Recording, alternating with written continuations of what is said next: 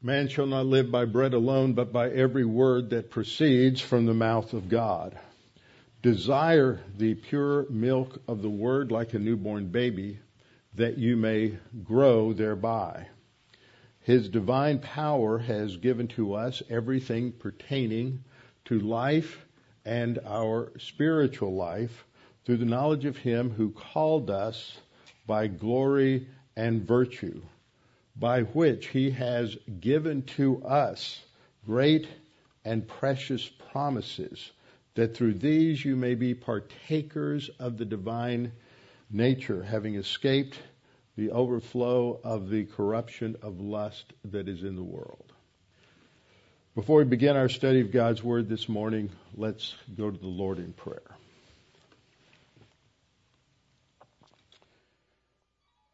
Our Father, we're so thankful as we come together to the scriptures that we are to be refreshed, encouraged, strengthened, instructed, and challenged.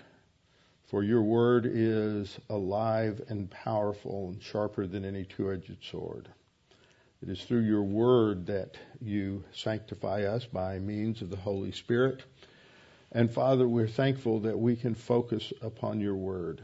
Father, we pray for our time in this nation that in the previous 300 years, 400 years, we have had great opportunities to learn the Word. But Father, we live in a world now that is filled with a lot of hostility to Christianity, a lot of hostility to evangelicals who preach the truth. And Father, we pray that we might be firm and steadfast and that our preaching of your word may be, shine as a light and that it may be known to those who are seeking truth that there are churches that still stand on your word. Father, we pray that as we open your word today that we may come to be challenged and understand all that we learn. In Christ's name we pray. Amen. Open your Bibles with me to Ephesians chapter 3. Ephesians chapter 3, and we continue in our study of Ephesians 3, 14 through 19, which is the next paragraph. And last week we did an overview of this, this paragraph. And starting this morning, we're going to look at it in terms of the various component parts that are here. And the focal point in this passage is to pray and how we should pray. And I think that it is important to, for us as we go through the scriptures and read through the scriptures, and I hope that you are reading through a chapter or two or three every, uh, every day, that you note various prayers that are found in the scriptures. There are a lot of prayers of Paul that are uh, sprinkled throughout his his epistles. Of course, we have the Psalter, the 150 Psalms, most of which are designed to focus us in terms of prayer. And we can learn a lot about prayer as we have just by studying the Psalms. But in this passage, I'm going to bring out some things that Paul prays for for the Ephesian believers. And this is uh, to be applied to all believers. It to, should be understood that it's not just for those Ephesian believers in the first century, but it has uh, application direction for believers uh, throughout the church age. And so we should think about this and figure out how to incorporate the language that we find here turn and apply it and use it in our own in our own prayers. Just to remind you a little bit about what we covered last time, the passage begins in verse 14. For this reason I bow my knees to the Father of our Lord Jesus Christ, from whom the whole family in heaven and earth is named. And then we have our the the first point of content in the prayer in the prayer. What Paul is primarily praying for that he would grant you, he being the Father, would grant you according to the riches of his glory to be strengthened with might through his Spirit in the inner man. Verse 17 is going to give us a result of that, that Christ may dwell in your hearts through faith, that you being rooted or Literally, it's having already been rooted and grounded in love.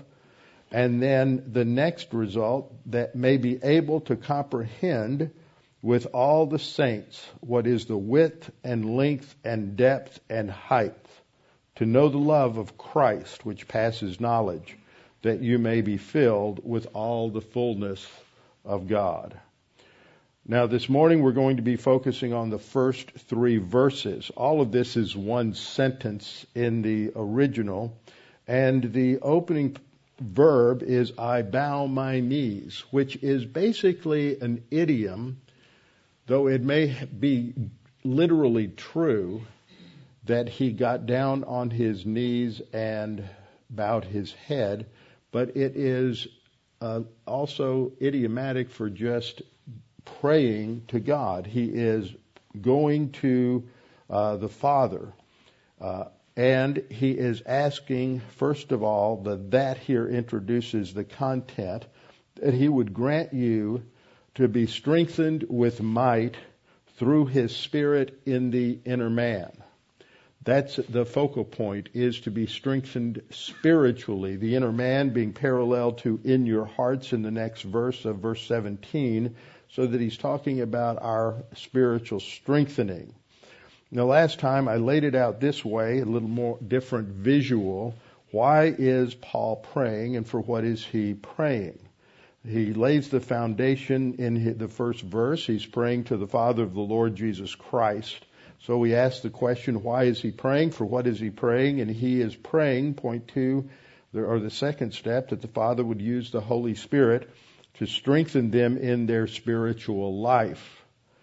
And then we ask, why does he want us to be strengthened by the Holy Spirit? You see, these that clauses or result and purpose clauses are not four different equal clauses. They're, they build together. So what what the result is saying is the answer to this question. And the result, the first result is so that Christ would make his home in them, that Christ would dwell richly in us, uh, similar to what Paul says in Colossians 3:16 that the word of God would richly dwell within us. So why does Christ want to be at home in us? The purpose for that is so that we can begin begin not totally, but it's uh, going to be a process that begins now and goes into and through eternity so that they can begin to comprehend the immensity of Christ's love for them. Since we'll always be finite and God's, every aspect of God's character is infinite, we will never have an exhaustive knowledge of the love of Christ. We'll never have an exhaustive knowledge of God.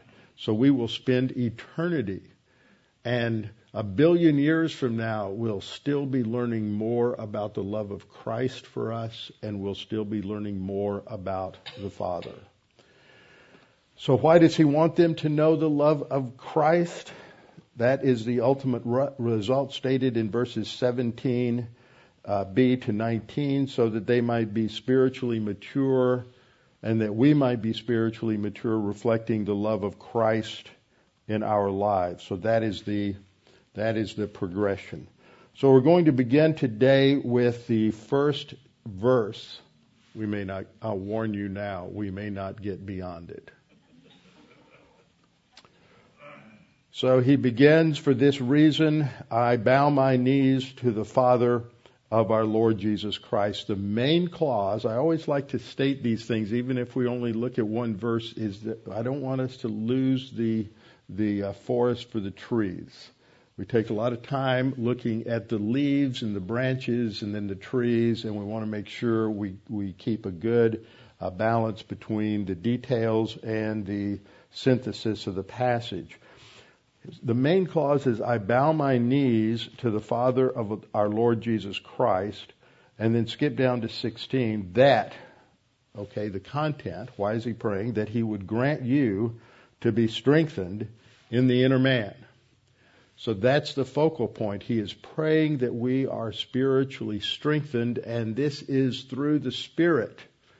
So as I came to, uh, as I started this morning, I was going to cover this through 16, and then I realized that we need at least just one whole independent message on just what this means through the Spirit.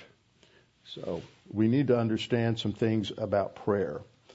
So Paul says, for this reason, I bow my knees uh, to the Father of our Lord Jesus Christ. And for this reason uh, takes us back to what he has said uh, previously. Now, not previously in 3, 1 through, uh, 1 through 13, but previously in terms of what is in chapter 2. Remember, chapter 3 started off for this reason. And then he goes off on a secondary line of thought. So 1 through 13 is actually a parenthesis in the, the whole flow of what he is saying.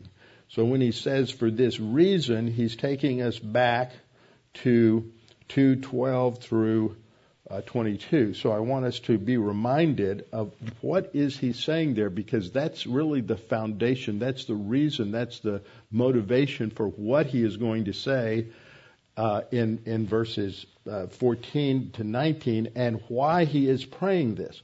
Why does he pray for us to know the love of Christ in this rich way? And to understand that, we have to keep in mind that when the audience that he's addressing and the audience that this is ultimately directed to is the body of Christ, which is now composed of equally of Jew and Gentile. They're equal before God, which means all ethnic, racial, cultural boundaries are null and void in the body of Christ. And this is so important for us to take to heart in terms of our biblical, uh, theocentric worldview is that in the context of what we're facing in this world, we need to understand what the Word of God says about these things because the, the whole concept uh, uh of racism and cultural distinction is being is being abused terribly. And uh, uh, someone said yesterday that they uh, really appreciated the book that we have in the back, and if you don't have it, uh, there's a stack on the right going out. It is by uh, Erwin Lutzer, the pastor emeritus of Moody Church in Chicago, Dallas Seminary graduate. He was in at Dallas uh, at the same time Charlie Clough was, but the book is called We Will Not Be Silenced. And if you are still bewildered, confused, not quite sure that you could uh, explain to someone else what social justice is, what uh, critical race theory is, what um, uh, Marx, Marxism and cultural Marxism are, then this will help you. We have to advance our vocabulary a little bit in order to understand what is going on and why these people are saying the things that are saying and why it appears to us that things are just so fractured in our culture. And I pointed this out uh, in the judges study on Tuesday night. I talked about a little bit about the, the background of this, but what we have today are basically four world views that are at odds with each other in this culture. I don't know of another time in history where a country had such such a plethora of world views. We have those mostly who are older and who have been taught well by older people who are not believers but who have a modernist worldview. Modernism uh, passed from the scene, as it were, in terms of the ac- academy, in terms of the intellectual drivers of, of culture. By the end of the 19th century, it was seen as being bankrupt and not being able to answer the basic issues of life and not being able to provide hope. Now, it still held on and, and was a dominant force in the culture because these things change at the upper level of the so-called intelligentsia about 50 to 75 years before they get down to the level of the man in the street. So we have the, uh, the end of modernism about 1900, and that's followed by postmodernism, a term most of us didn't pay a lot of attention to until probably the 80s or 90s as we began to see its impact. But actually, uh, in, into, in the, in the history of ideas, this shift occurred at the beginning of the 20th century, and it started really being felt in our culture in the 60s in terms of a lot of moral relativism and the antinomianism, that is, the rebellion, rebelliousness against absolutes, especially moral absolutes, by the baby boom generation. A lot of people will pick the date of 1963 or 64 as the transition time. And then by the time you get into the late 70s, and I read this one place, I'm still trying to find it on the internet. I, I read uh, uh, the uh, uh statement by the intellectual architect of what is called uh, cr- critical race theory, and he said this is the next in, next uh, evolutionary development from postmodernism. And a lot of you are still trying to figure out what critical race theory is. That's why you need to read this book, listen to, I think it was Andy Woods that talked about critical race theory at the at the Chafer conference and did a, did a great job. But we've got to become, um, we've got to make these terms a little more user friendly. And so that that gives us one an older generation that's primarily thinking in terms of modernism. Well, postmodernisms think postmodernist people think that modernists don't have a clue. And these are opposed to one another. Uh, worldviews that are, they're pagan, they're both pagan, they're both opposed to one another. And then postmodernism is developing into something new characterized by all this social justice and, uh, and, and Marxism, social Marxism, all this kind of thing, and critical race theory. And that's opposed to the other two. So part of the nation is is thinking and living as modernists. Another part are thinking and living as postmodernists, and another part are living and thinking as this new group. Uh, I'll just call bundle it all together in terms of of uh, uh, critical race theory.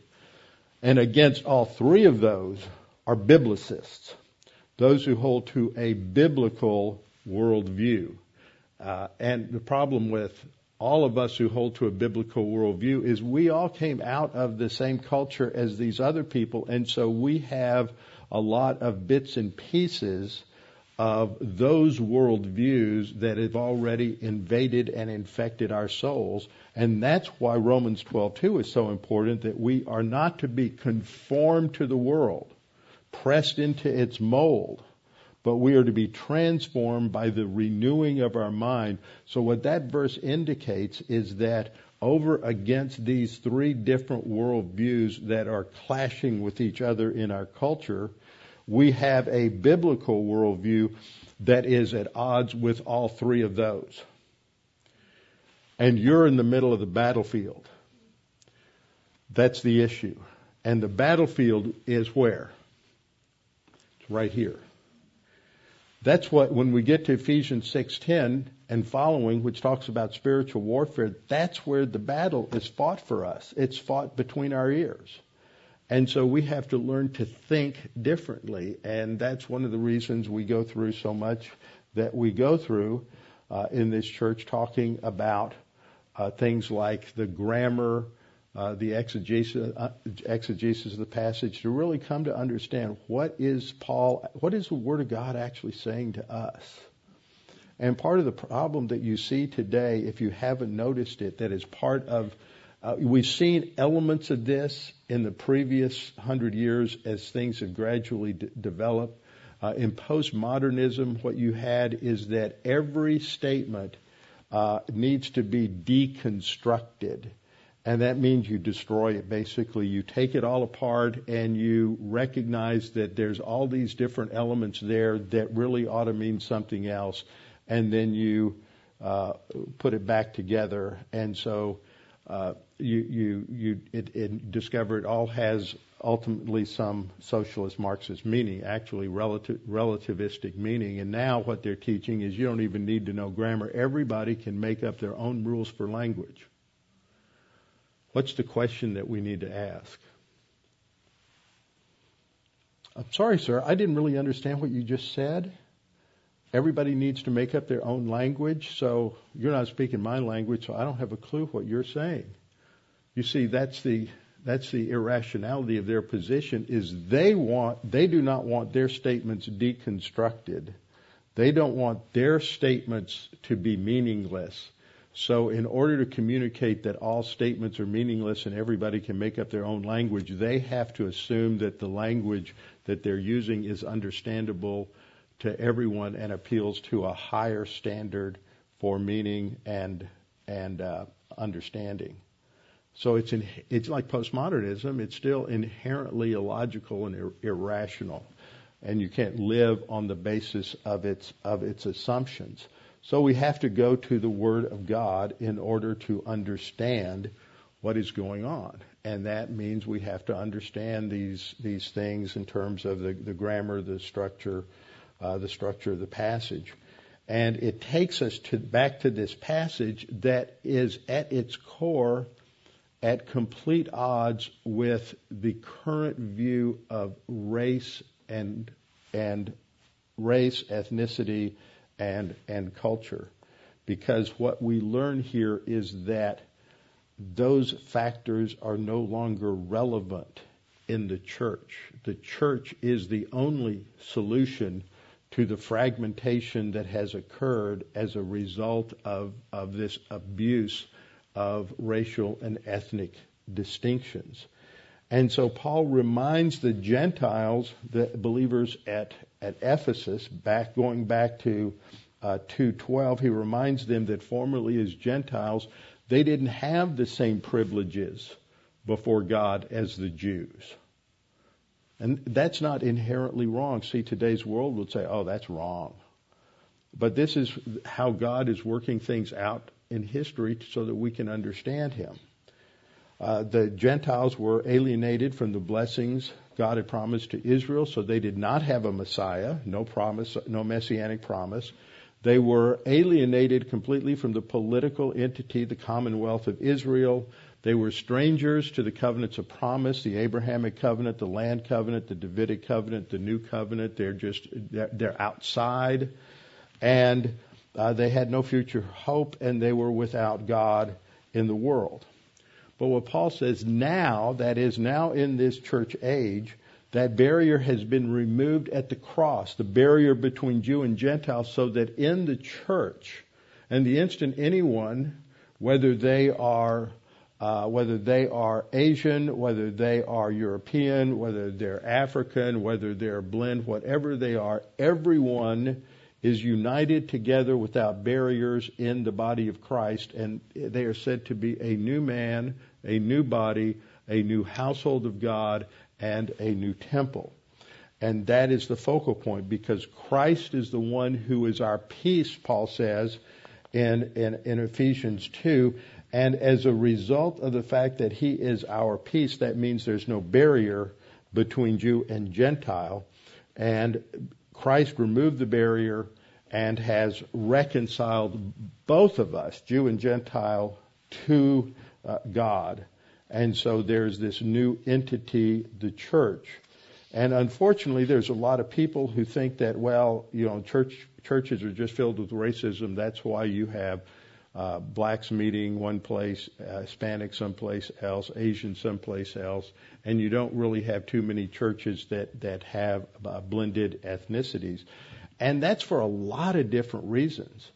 And there have been churches that I know of that have spent a lot of time reaching out to different uh, ethnic uh, communities and have had success. I have one in mind, I won't mention who it is, that has had, had quite a bit of success but see, all of those different ethnicities, just like uh, uh, white people, just like Caucasians, come with a load of human viewpoint baggage.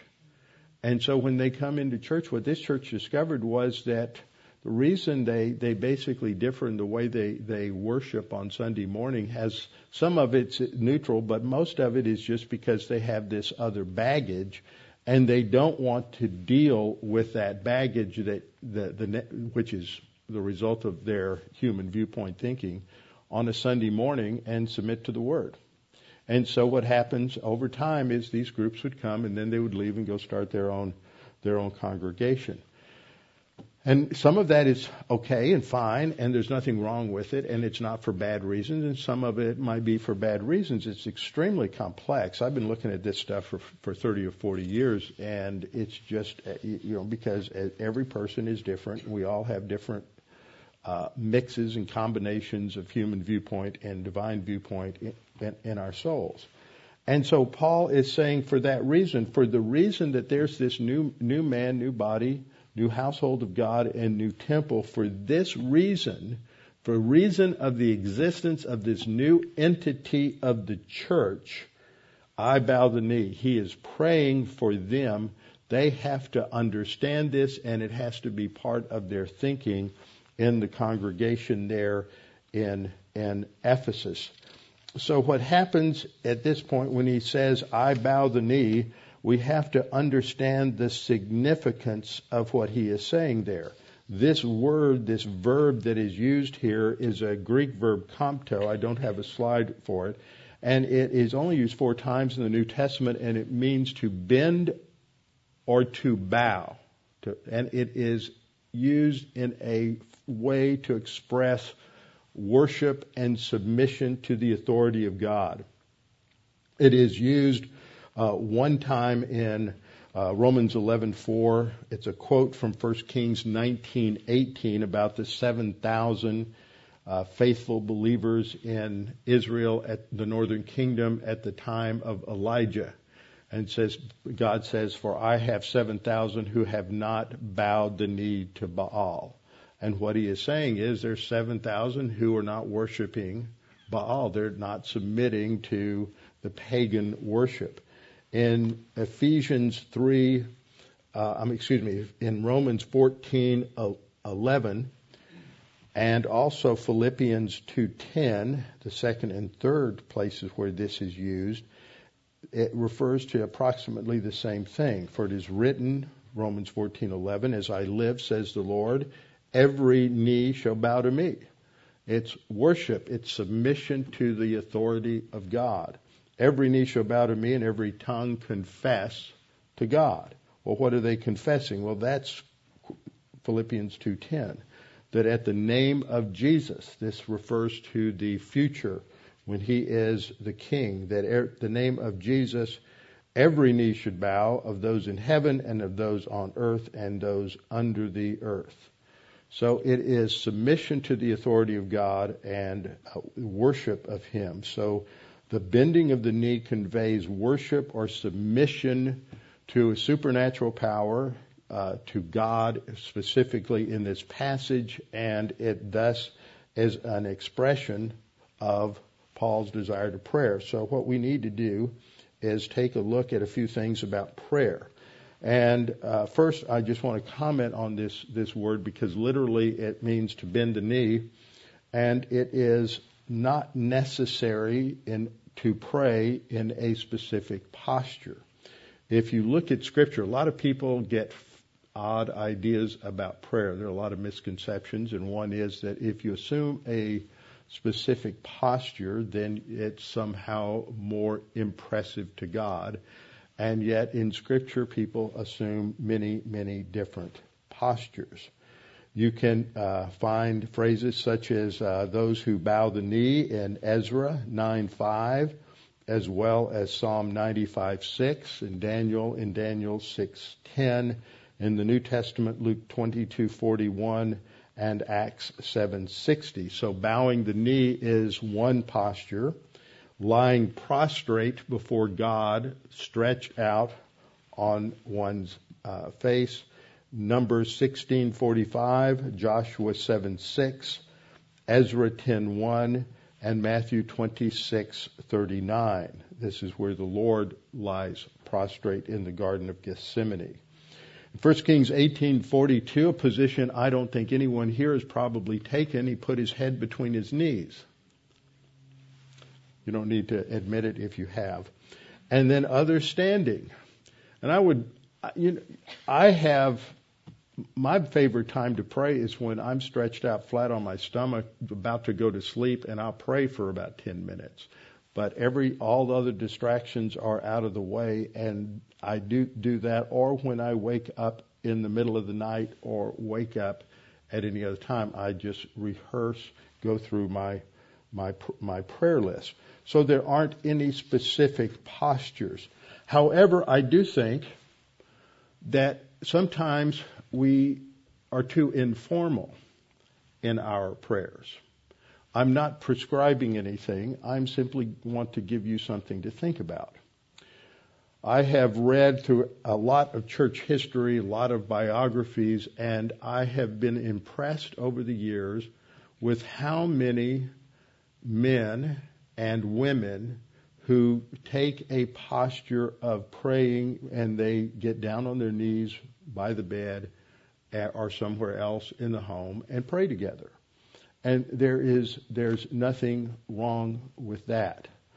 I think the, to me the most amusing posture of prayer in all of church history is that of Susanna Wesley.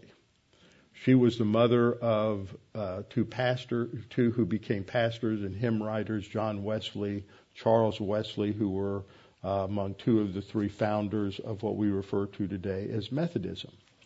She had like 15 or 16 kids. She had no peace in her home. Yet she needed peace to pray to God. So she would go into a corner, and back, that was the day when women would wear uh, several different uh, uh, slips under their their dresses, and she would just pull the outer one up over her head, and that told her kids, "Leave me alone. I'm praying to God."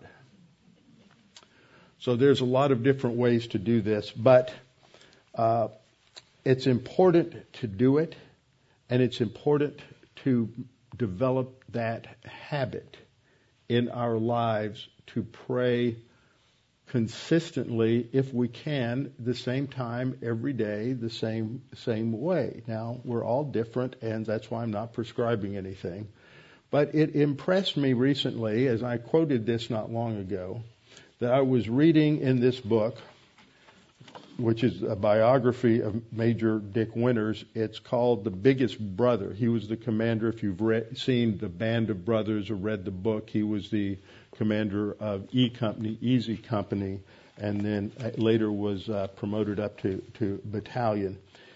But he, this is, in the middle of this story, it's talking about the uh, June 5th, 1944, June 6th, 1944, excuse me. June 6, D-Day. For those of you who may be young, uh, that has another name. It was called the longest day. And that was the name of the film based on the book, The Longest Day.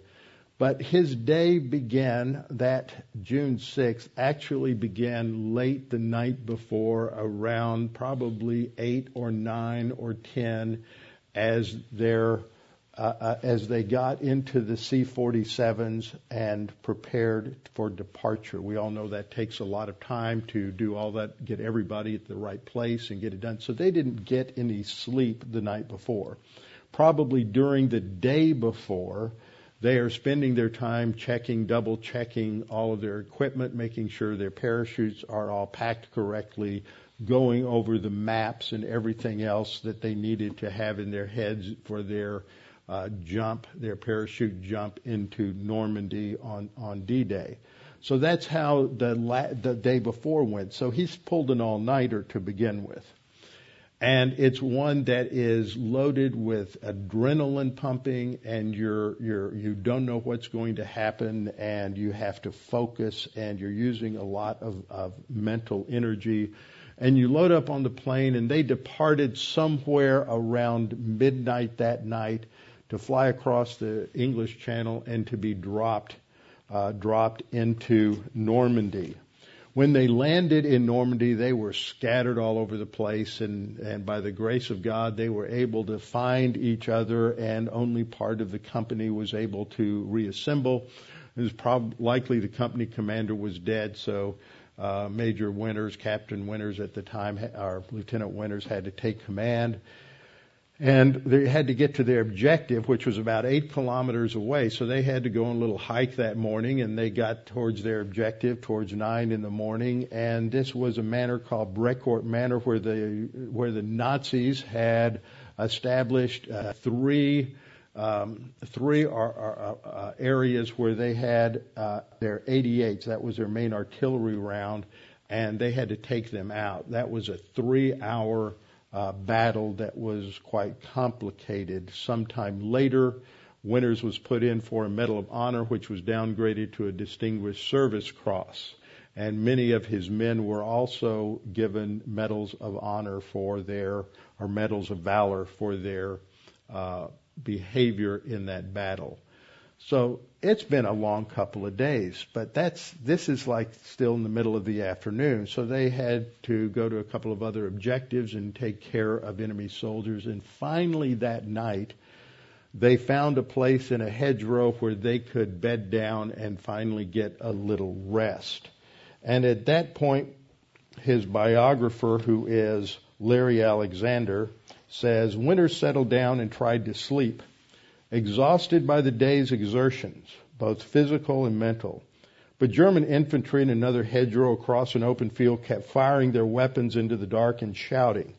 Unable to sleep, Winters decided to get up and make a personal reconnaissance, and he walked quietly along a footpath in the dark, and he heard the approaching clatter of hobnailed boots and froze. Krauts, he thought dropping into a ditch. He huddled there quietly as a German patrol walked by. And then he was able to get away and got back to his company. He lay on the ground uh, by another soldier named Welsh, having no blanket to cover himself. He was still in some farmer's, his stuff was still lying in some farmer's field inside of his lost leg bag. He took some newspapers he'd liberated earlier in the day and formed a small tent over his face and upper body.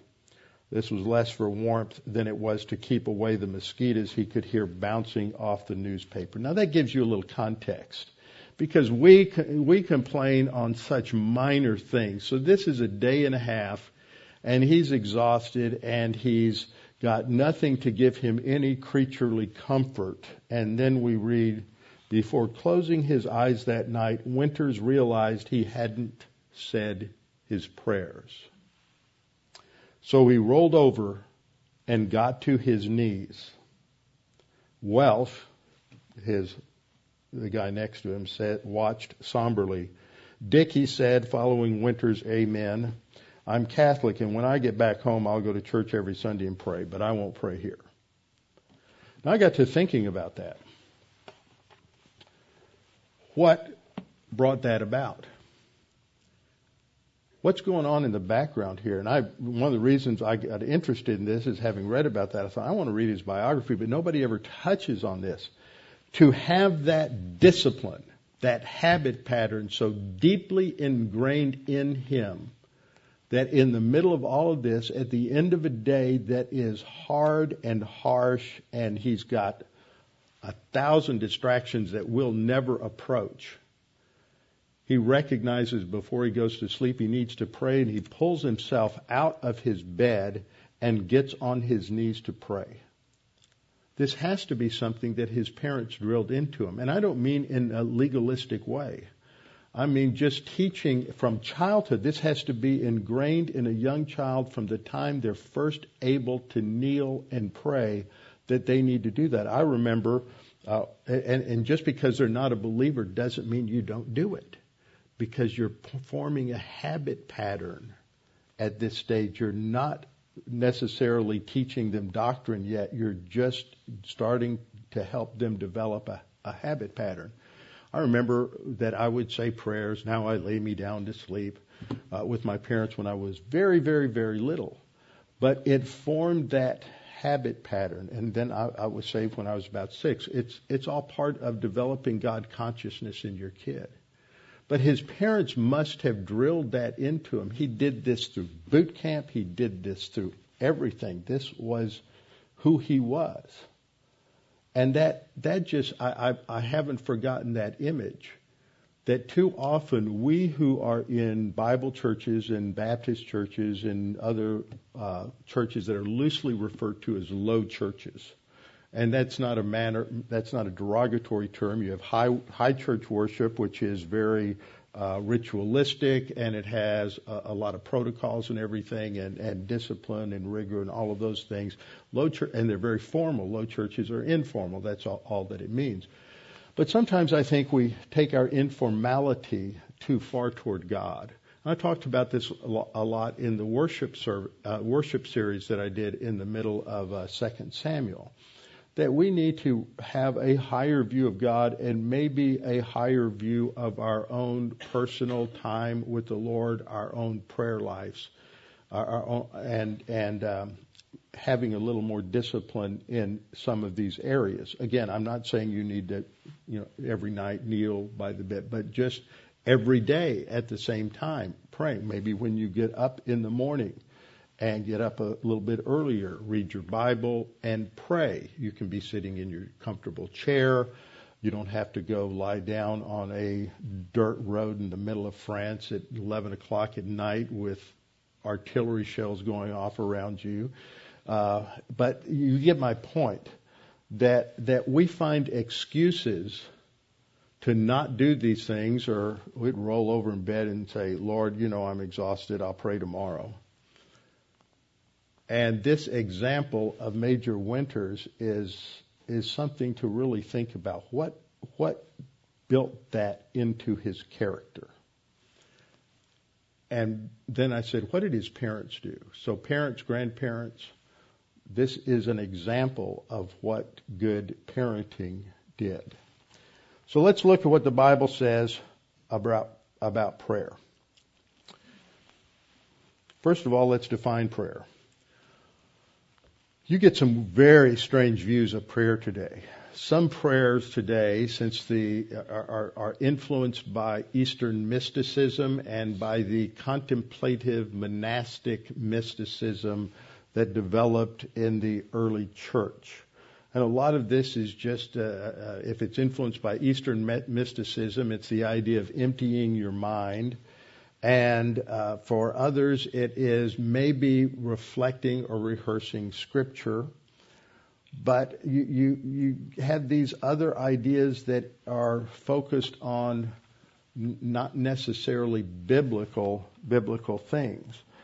And then you have others who just think that they are just reciting certain phrases, religious sounding phrases to God, or they're reciting a prayer they memorized. But prayer is communication. It is our communication to God. We communicate to Him. We talk to Him through prayer. He talks to us through the Scripture. God doesn't talk to us apart from the Scripture.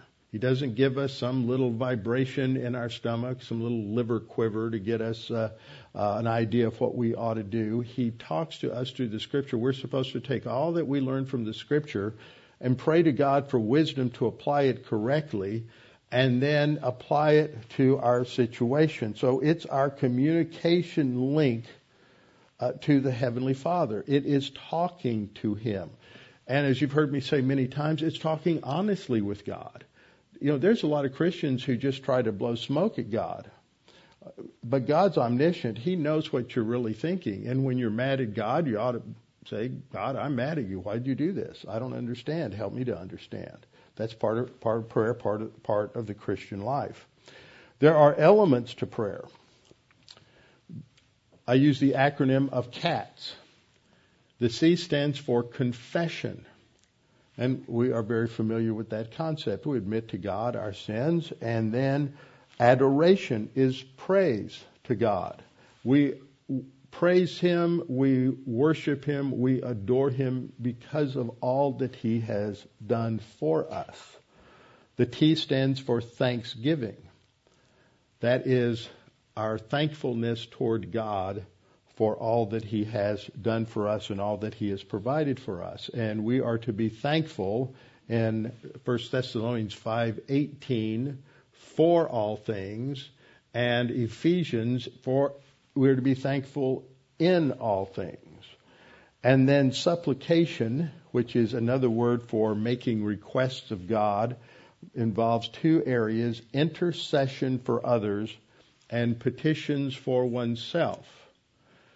And you don't have to take every step in every prayer. You may need to confess in every prayer, but you can confess your sin and pray for a situation you're facing right then and right then and now. If you keep close accounts with God, you just shoot a bullet prayer to God, just a quick prayer. Uh, Lord, help me with this situation. What do I say here? That kind of a thing. Um, so prayers can be where you start off and you jump to thanksgiving, or you jump to a petition for yourself, or you jump to uh, intercession for others. You see a situation, and so you you pray for them. You don't have to go through all of these steps. Someone recently asked me that and said, you know, I, I just don't understand it when you talk about a bullet prayer, how I can go through all those steps. Well, you don't have to. They, they're they're mixed up, and so these are just telling you what the different kinds of prayer are. Third, all prayer is to be directed to God the Father. Now, this is uh, an important point because there are a lot of believers, a lot of Christians who don't understand that. And there's a lot of sloppiness actually within Christianity about this. You have people who pray to Jesus and you have people who pray to the Holy Spirit. And we have to look at the scriptures to say what does the scriptures say and what examples do, do the scriptures give us. We pray to the Father. We do not pray to Jesus. We do not pray to the Holy Spirit. And what we're going to see in the next subpoints is why. First of all, when Jesus taught the disciples to pray, he began with our Father. This is how you are to pray in uh, Matthew 6 9. Wait a minute, something is goofy here with this particular slide.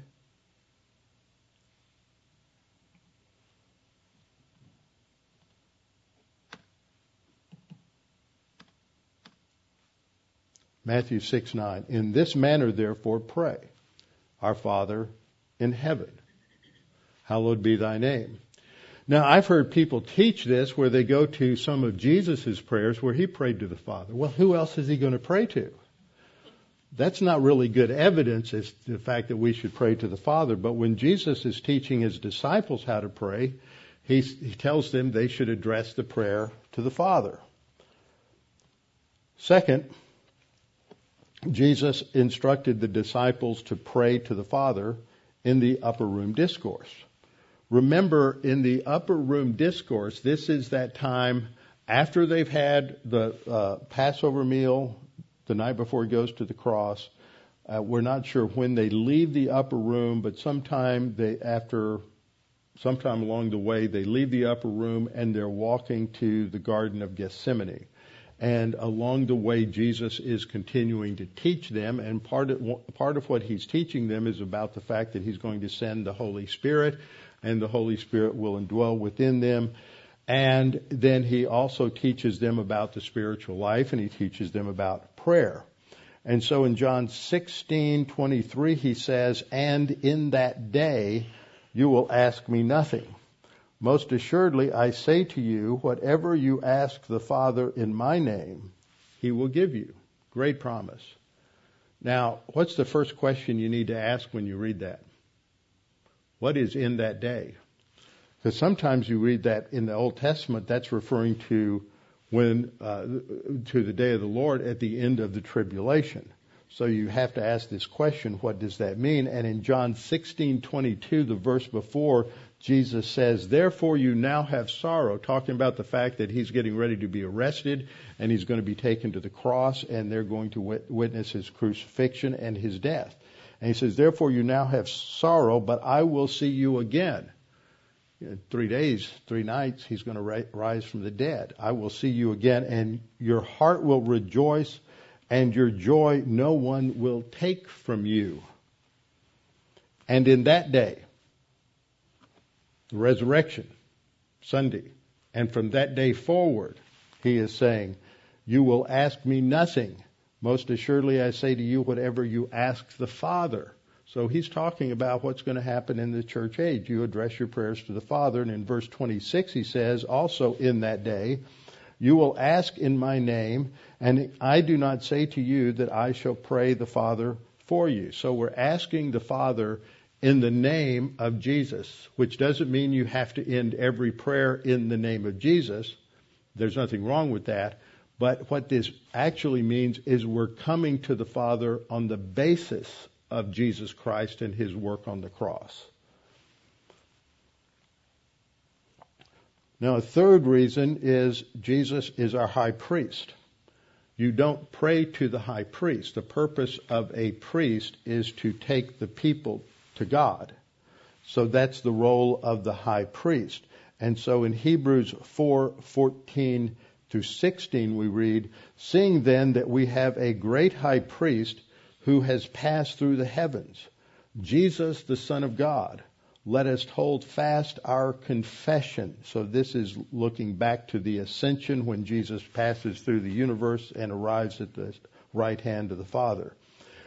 And then he says, For we do not have a high priest who cannot sympathize with our weaknesses, but was in all points tempted as we are, yet without sin. Let us therefore, because of this high, priest, let us therefore come boldly to the throne of grace. His throne is it. It is the Father. Let us come boldly before the throne of grace that we may obtain mercy and find grace to help in time of need. Now, I pointed out that one element of prayer is thankfulness. It's gratitude, expressing our gratitude to God.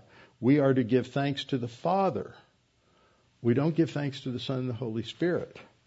Colossians 1:13 we give thanks to the God and Father of our Lord Jesus Christ praying always for you. Colossians 1:12 giving thanks to the Father who has qualified us to be partakers of the inheritance of the saints in light. And Colossians 3:17 and whatever you do in word or deed do all in the name of the Lord Jesus giving thanks to God the Father through him.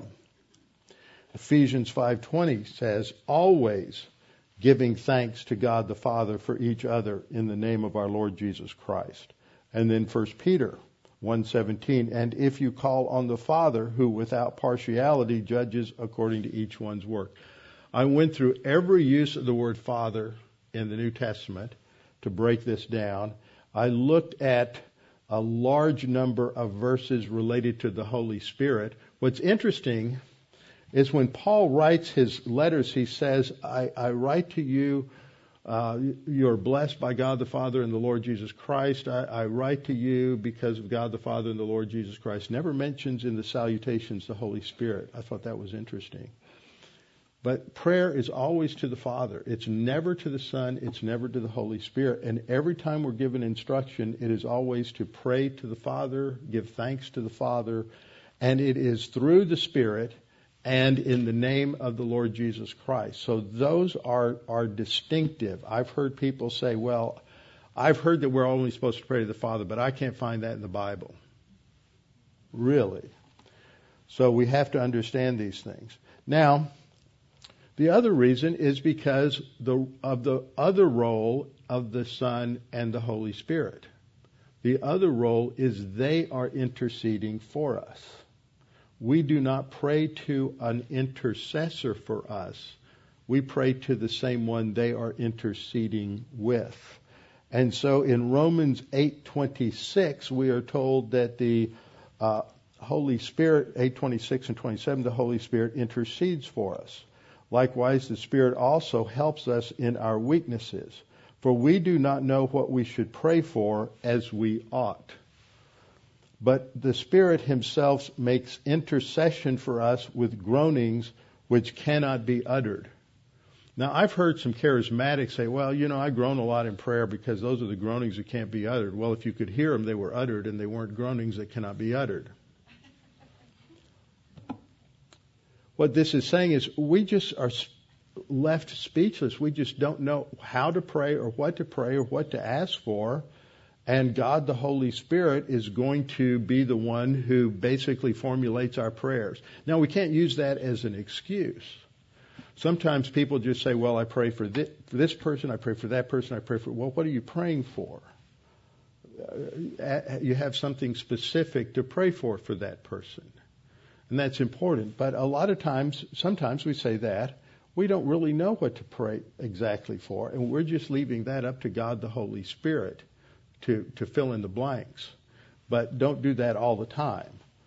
Uh, both we have to we should pray for specifics because that's the example that we have in scripture but the specifics that we find in scripture are not always related to the logistical needs that we often pray for in life They're, the prayers that we have in scripture are for the spiritual strength to handle whatever logistical situation they're in because as Paul said, I can do all things. In the context, it's I can handle abounding or I can be without anything.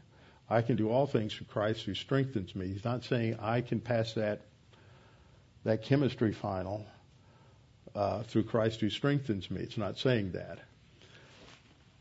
Okay, Hebrews, uh, Romans 8:27. He who searches the hearts knows what the mind of the Spirit is, because he makes intercession for the saints according to the will of God. So our prayers go through the Holy Spirit, who cleans them up and passes them along. Romans 8:34 Who is he who condemns? It is Christ who died and furthermore is also risen who is even at the right hand of God who also makes intercession for us. So the Holy Spirit intercedes for us and the Son intercedes for us. Hebrews 7:25 Therefore he is also able to save to the uttermost those who come to God through him since he always lives to make intercession for us. So this just is a reminder we need to pray a lot more often. 1 Thessalonians 5:17 says pray without ceasing. That doesn't mean that that's your primary focus. We all have our jobs to do and if you have a dangerous job, uh, you want to focus on that, not cut your hand off. But we are to pray continuously. That's what that means. Not every second of every day, but, but this should be our habit pattern to pray continuously. They can be short bullet prayers or they can be intentional, lengthy prayers. Sometimes you might try exercises of writing out your prayers based on scripture, formulating your thoughts as a training exercise to deepen your own prayer life, your own understanding and articulation to God. And this has been done by many people in history. Writing out a prayer is not, it, it, you, you, don't have to write out every prayer. Uh, there's time for spontaneous prayers, and there's times for giving serious thought to how you're going to build or articulate your case to God as to why you want Him to intervene in some particular situation. So, in conclusion, we need to learn to pray. We need to emulate that to our families, to our children, to our grandchildren. You know, if if anything, at the end of my life, I would like people to say he was a man of the word and he was a man who prayed. And to me, that would be all that it's. I've done it right, if that is how people think. We must learn to pray. We must teach our children to pray. We must make prayer a, an habitual, non-negotiable practice in our lives. That's the example of Dick Winters. It was non-negotiable. It was the longest day. He had every physical, logistical excuse in the world to say, Lord, I'm just too tired. I'll pray tomorrow. And he got up and got on his knees and prayed. That's what we mean, what I mean. It's a non-negotiable reality in our life. With our heads bowed and our eyes closed. Father, we thank you for this opportunity to get into your word, to be reminded of the importance that we come to you in prayer, that we communicate with you, that we make you through prayer a vital link in every aspect of our lives, and that prayer is just one of many ways in which our walk with you deepens and intensifies. Father, we pray that we might not take what the Word says lightly, but be challenged to increase our prayer lives. Father, we thank you for Christ who intercedes for us as our high priest, for God the Holy Spirit, who also intercedes for us and for his ministry in strengthening us in our spiritual life. Now, Father, we pray for those who may listen to this lesson that may have never trusted in Christ as Savior, may have never gotten to the point where they really understand the gospel, that it's for you. If you've never trusted Christ, it's for you to take the time to evaluate what you believe and to believe the gospel. Sometimes people have heard it all around them for many years, but they've never said, oh, I believe that. They've never reached that, that uh, mental point where they are trusting Christ alone for salvation. That's all that, that's needed. You don't need to walk an aisle. You don't need to raise your hand. You don't need to pray a sinner's prayer. You just trust. God, in His omniscience, knows what you're trusting in for salvation. Now, Father, we pray that you would challenge us, that we'd keep these things on our mind. In Christ's name, amen.